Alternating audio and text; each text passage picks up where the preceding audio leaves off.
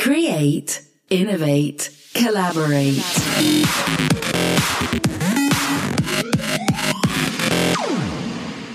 A big welcome to Beyond Ideas, and on today's show we feature part two of our interview with Rob Quinn and Wei-Jien, founders of Patchd Medical. If you're a policymaker or an aspiring entrepreneur, there's some tremendous insights in the second part of this interview. So sit back and enjoy the ride as we continue the journey with Patchd Medical. Guys, as we discussed on last week's show, you've made it into Y Combinator. Can you just take us through the process of getting into Y Combinator and the journey that led you on that path? It was very different, um, actually, the application process for Y Combinator. Uh, I mean, it, was, it wasn't so much that you fill in an online form, you have an interview, but I mean, like, the style was very different. I think the form, you needed to be short, sharp, succinct. You know, like everything just, cause like they, they get, they get roughly ten thousand applications or like eight thousand applications or something. Like they just don't have time to read stuff. You know, like Muru-D gets a couple of hundred, which is great. Um, because that's, they're one of the top accelerators in Australia. They get a couple of hundred, but it's estates, right? There's three hundred fifty million people and it's one of the best in the world. Like that eight thousand applications. It was just like our advice from like people we spoke to was get it short, sharp, to the point. That was really great for us developing our business. Um, and then. Yeah, I, I guess, I guess what was interesting is that Um, Y Combinator as an in- incubator um, has a different a different strategy to Muru-D. So Muru-D is about working closely with a few, you know, a few a few founders, you know, ten founders, and spending a lot of time with them and really coaching them through it. Y C, they um, their approach is to is to create a huge network of companies that are all helping each other. So they they take in like a hundred companies each cohort. And, but they, their, their application process is like bang, bang, bang. Our interviews were ten minutes. That was it. We, you know, we yeah. had a ten minute interview, an online application, and then they flew us out to, uh, the heart of Silicon Valley, um, for another ten minute interview. Wow. It was crazy though. They were like, oh guys, like we think you've got some potential. We want to fly you out here. Like interview dates start next week. And it's like, like so you flew all the way to Palo Alto, assume it's Palo Alto. Mountain View. Mountain View yeah. for a ten-minute interview. Yeah. We ended up having two. But two, so twenty-minute interviews. In total, yeah. Most people only get ten, even if they fly them out, but ten well, minutes. Well, you guys clearly had something important to say. So apparently. Uh, I mean, uh, that must have been an intimidating experience, being able to, you know, effectively communicate your value proposition and what you believe you've got in, in ten minutes. I mean, that, that must have been difficult. Absolutely. Certainly. Like, the the, the pressure to cut out anything that is, you know, extraneous and to make your message just super clear. Um, you know, that's, that's something we've always been working on. And I think every, every founder is going to find that it's, it's the, the shorter and sharper your message is, mm.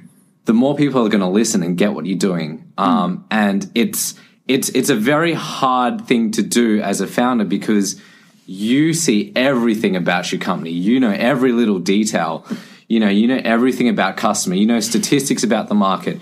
You know all about the technology, and you want to, you want to talk about it because that's what you're thinking. And you're like, you know, you the the, the you know the sixty second soundbite that I tell you doesn't encapsulate like everything that I've worked for and everything that we've you know tried to do.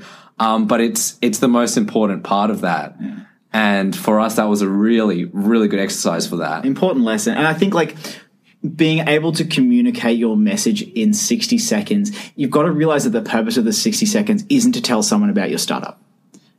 Um, in the case of the ten-minute interviews, it's a similar sort of thing. The purpose of those ten-minute interviews wasn't to tell them about our startup.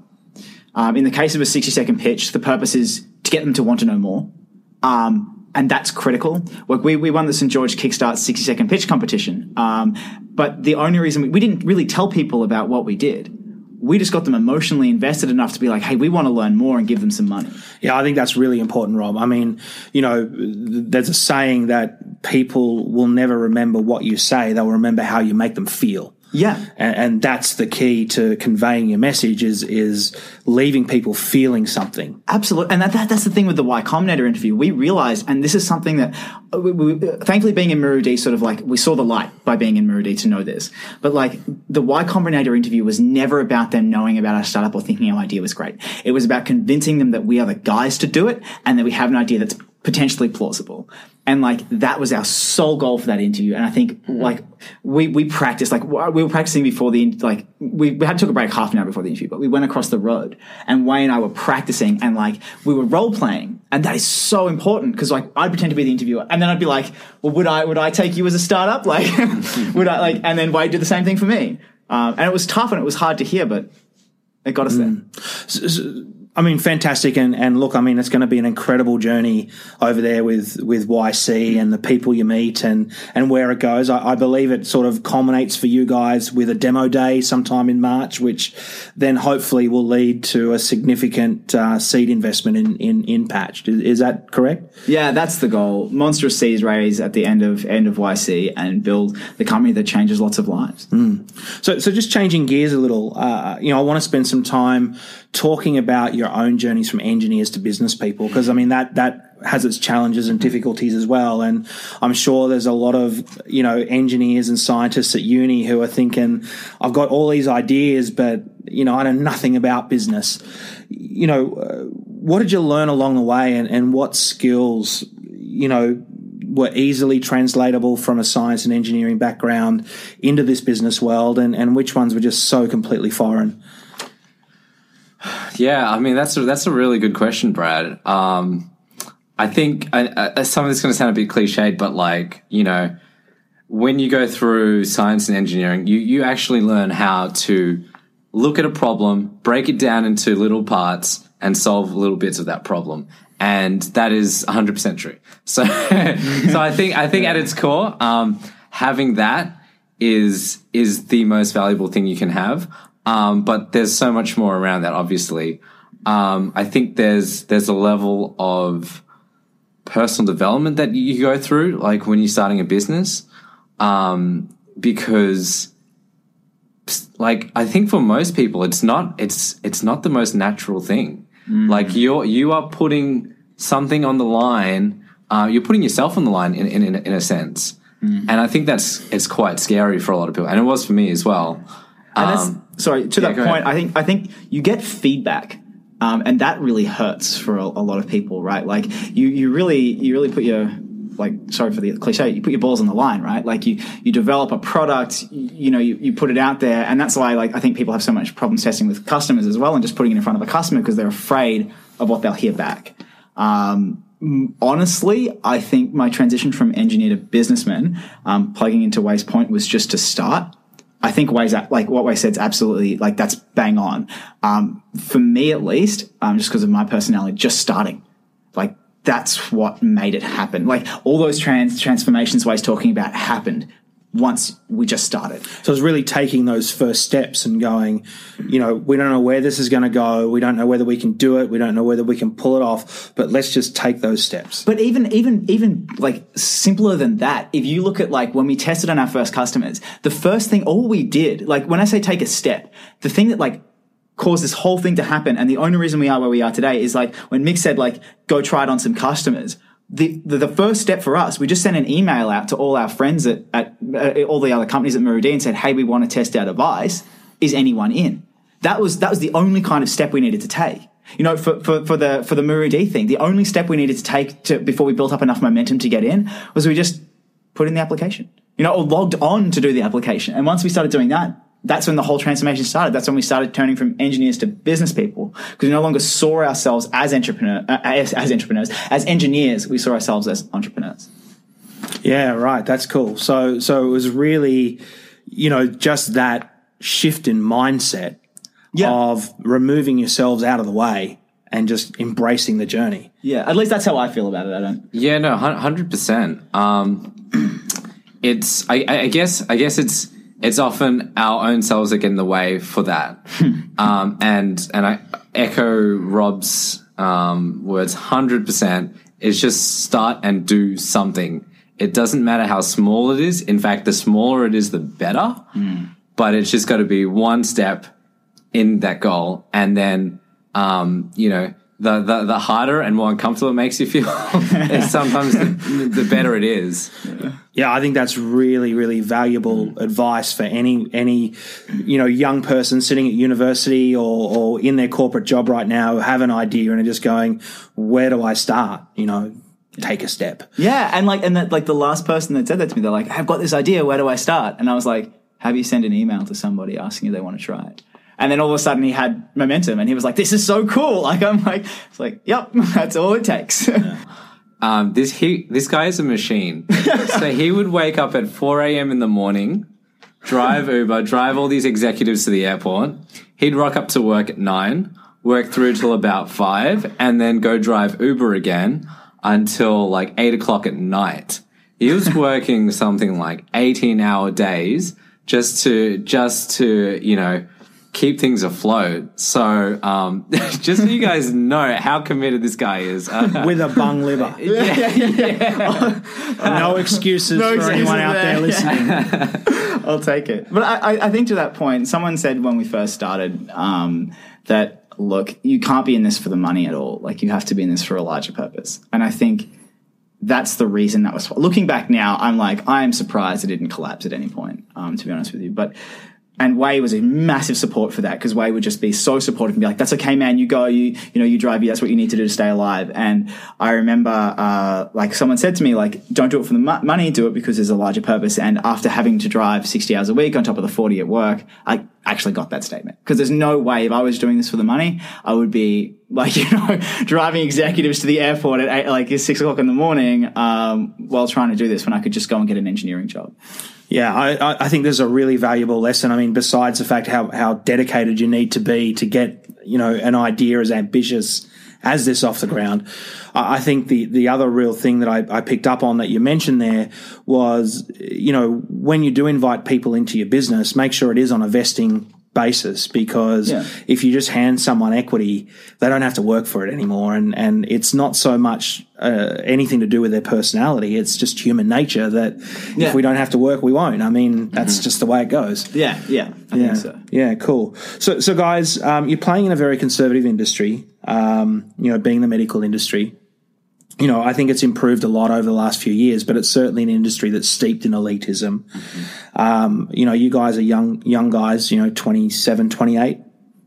Yeah, so yeah. I'm I'm twenty-six. twenty-seven. Yeah, so you're stepping into this, you know, yeah. very established, very mm-hmm. conservative industry with this completely out there idea in their terms. Um, you know, what's it been like? Oh, that is like, that's a, that's a, I love that question, because it's t- really tough.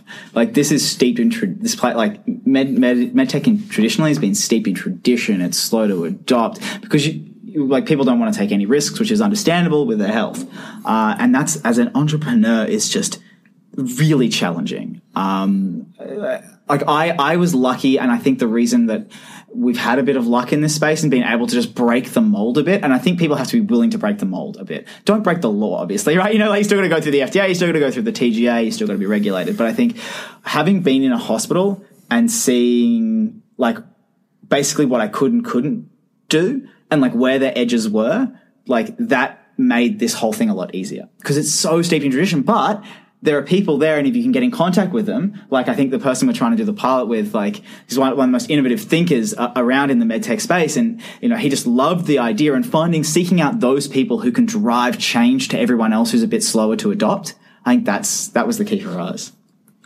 Yeah. Um, there's, I guess, I guess the medical industry, you're right, in, in particular is always, Um, is I guess it conjures up images of, like, you know, fifty year old professors in, in like white coats saying, yeah. you know, this is how you need to treat your patient, and and, and combating some of that. Um, you know, for us, I think we we try and come at come at it from an angle of just pure enthusiasm, yeah. um, and and people people enjoy that. Like, they're always hesitant, mm. but you know we.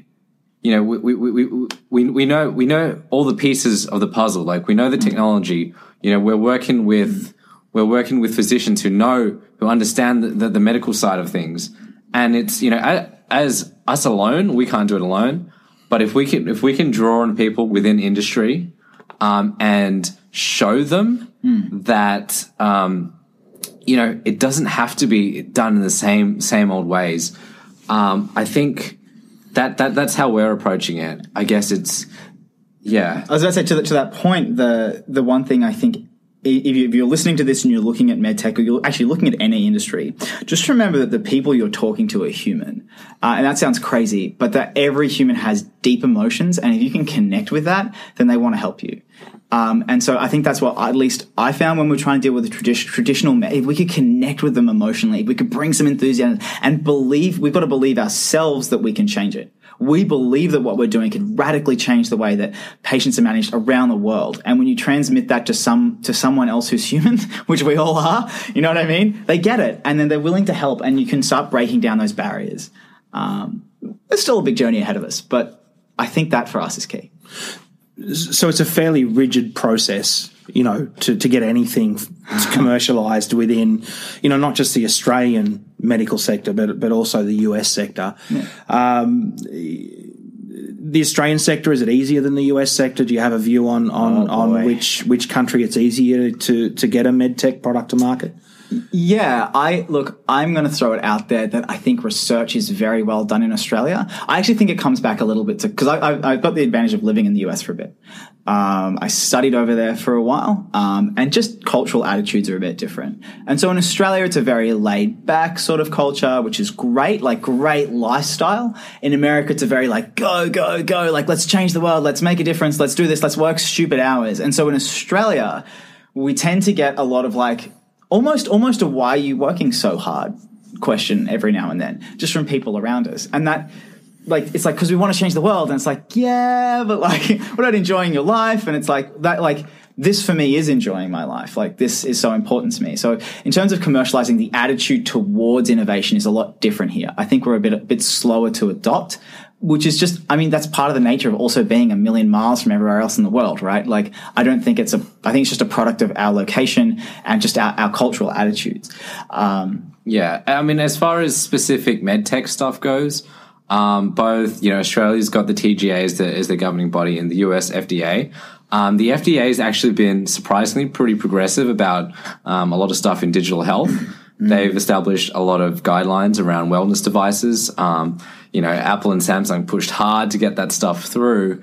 And, um, I guess, I guess they're sort of, they're, they're, they're similar in their approach, in that they balance risk versus reward. And that, and that's how the governing bodies look at, look at that. Mm. Um, they, you know, so I guess, I guess to give your uh, listeners a, a picture of the sort of challenges that we face getting a med tech, you know, getting med tech and medical data uh, business off the ground, is that you've got to you've got to manage patient privacy privacy laws in the U S. Um, there's something called HIPAA compliance, which is um, making sure that basically the way you handle patient data is really secure. Mm. Um, and they, they actually have like audits. So they'll come in to your company. And if, if you're not, you know, if you're not using the right technical safeguards, you know, like encryption, um, and you don't have the access controls and training for people, that's, that's a really big thing. Mm. So, um, when you asked about what's the difference, I think from a, from a regulation perspective, they are fairly similar,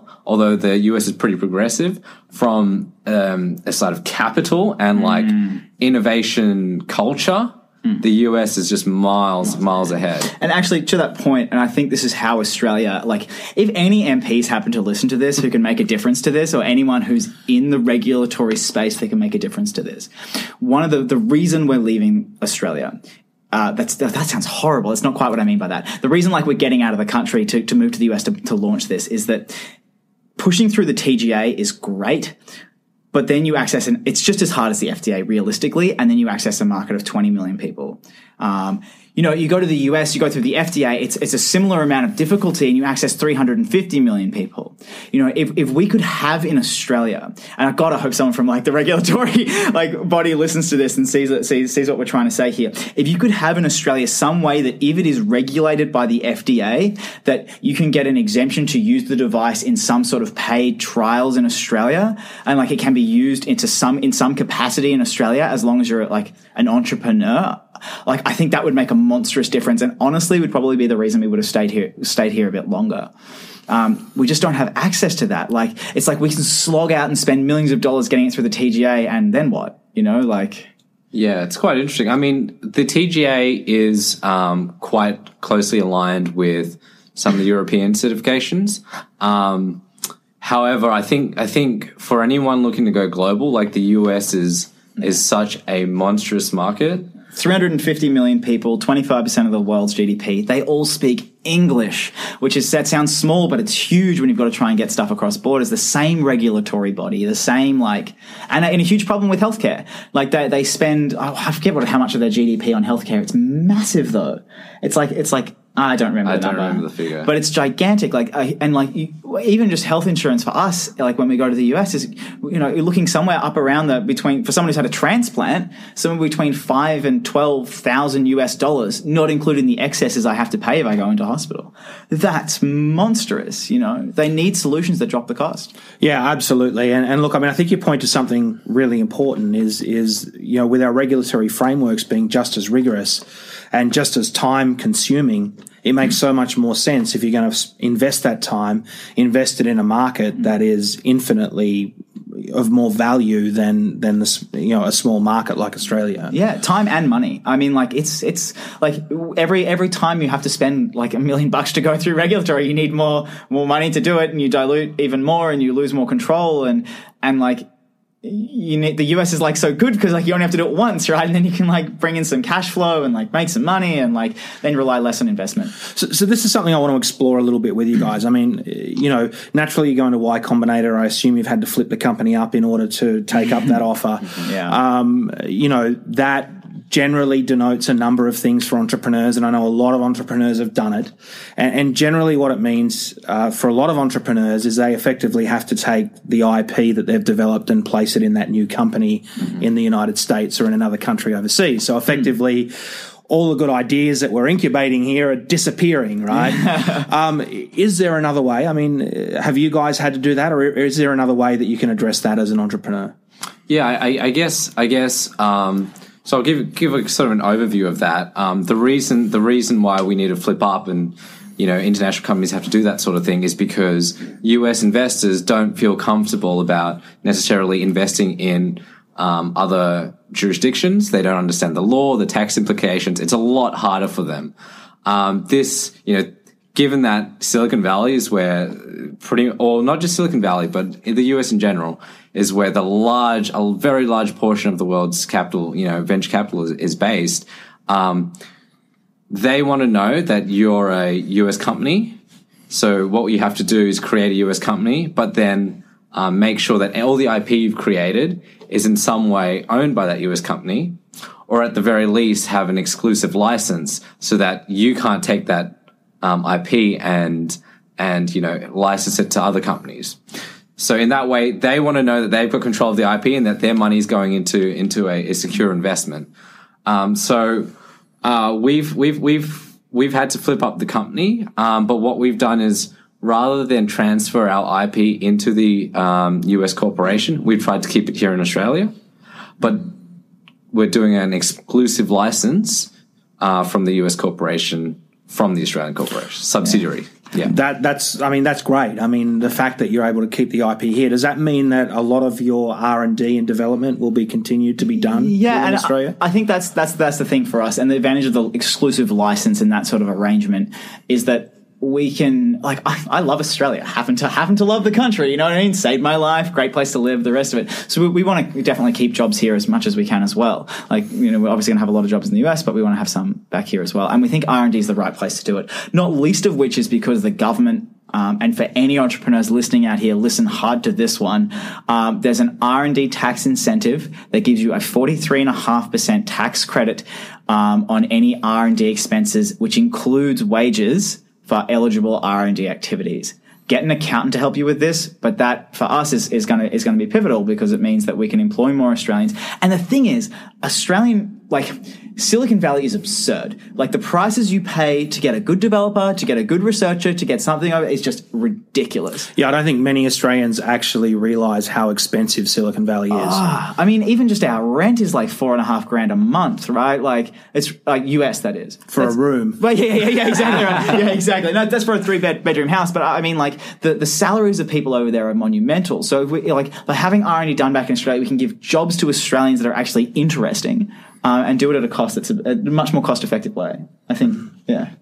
That's terrific insights, guys. And, and look, I do hope that you know, any that there is someone out there from the government or, or who is an influencer who has connections into the government who are hearing what you're saying, because uh, I think it's reflective of the challenges that, you know, entrepreneurs face across the board here in Australia. But, you know, you've highlighted particularly some additional challenges that, uh, you know, entrepreneurs who are looking at getting into the medtech space. And I do believe that medtech is one area where Australia can really excel on a global stage mm. um, if if we can overcome those challenges. Yeah, we have some of the best, like, it's well known that some of the best medical research in the world is done here.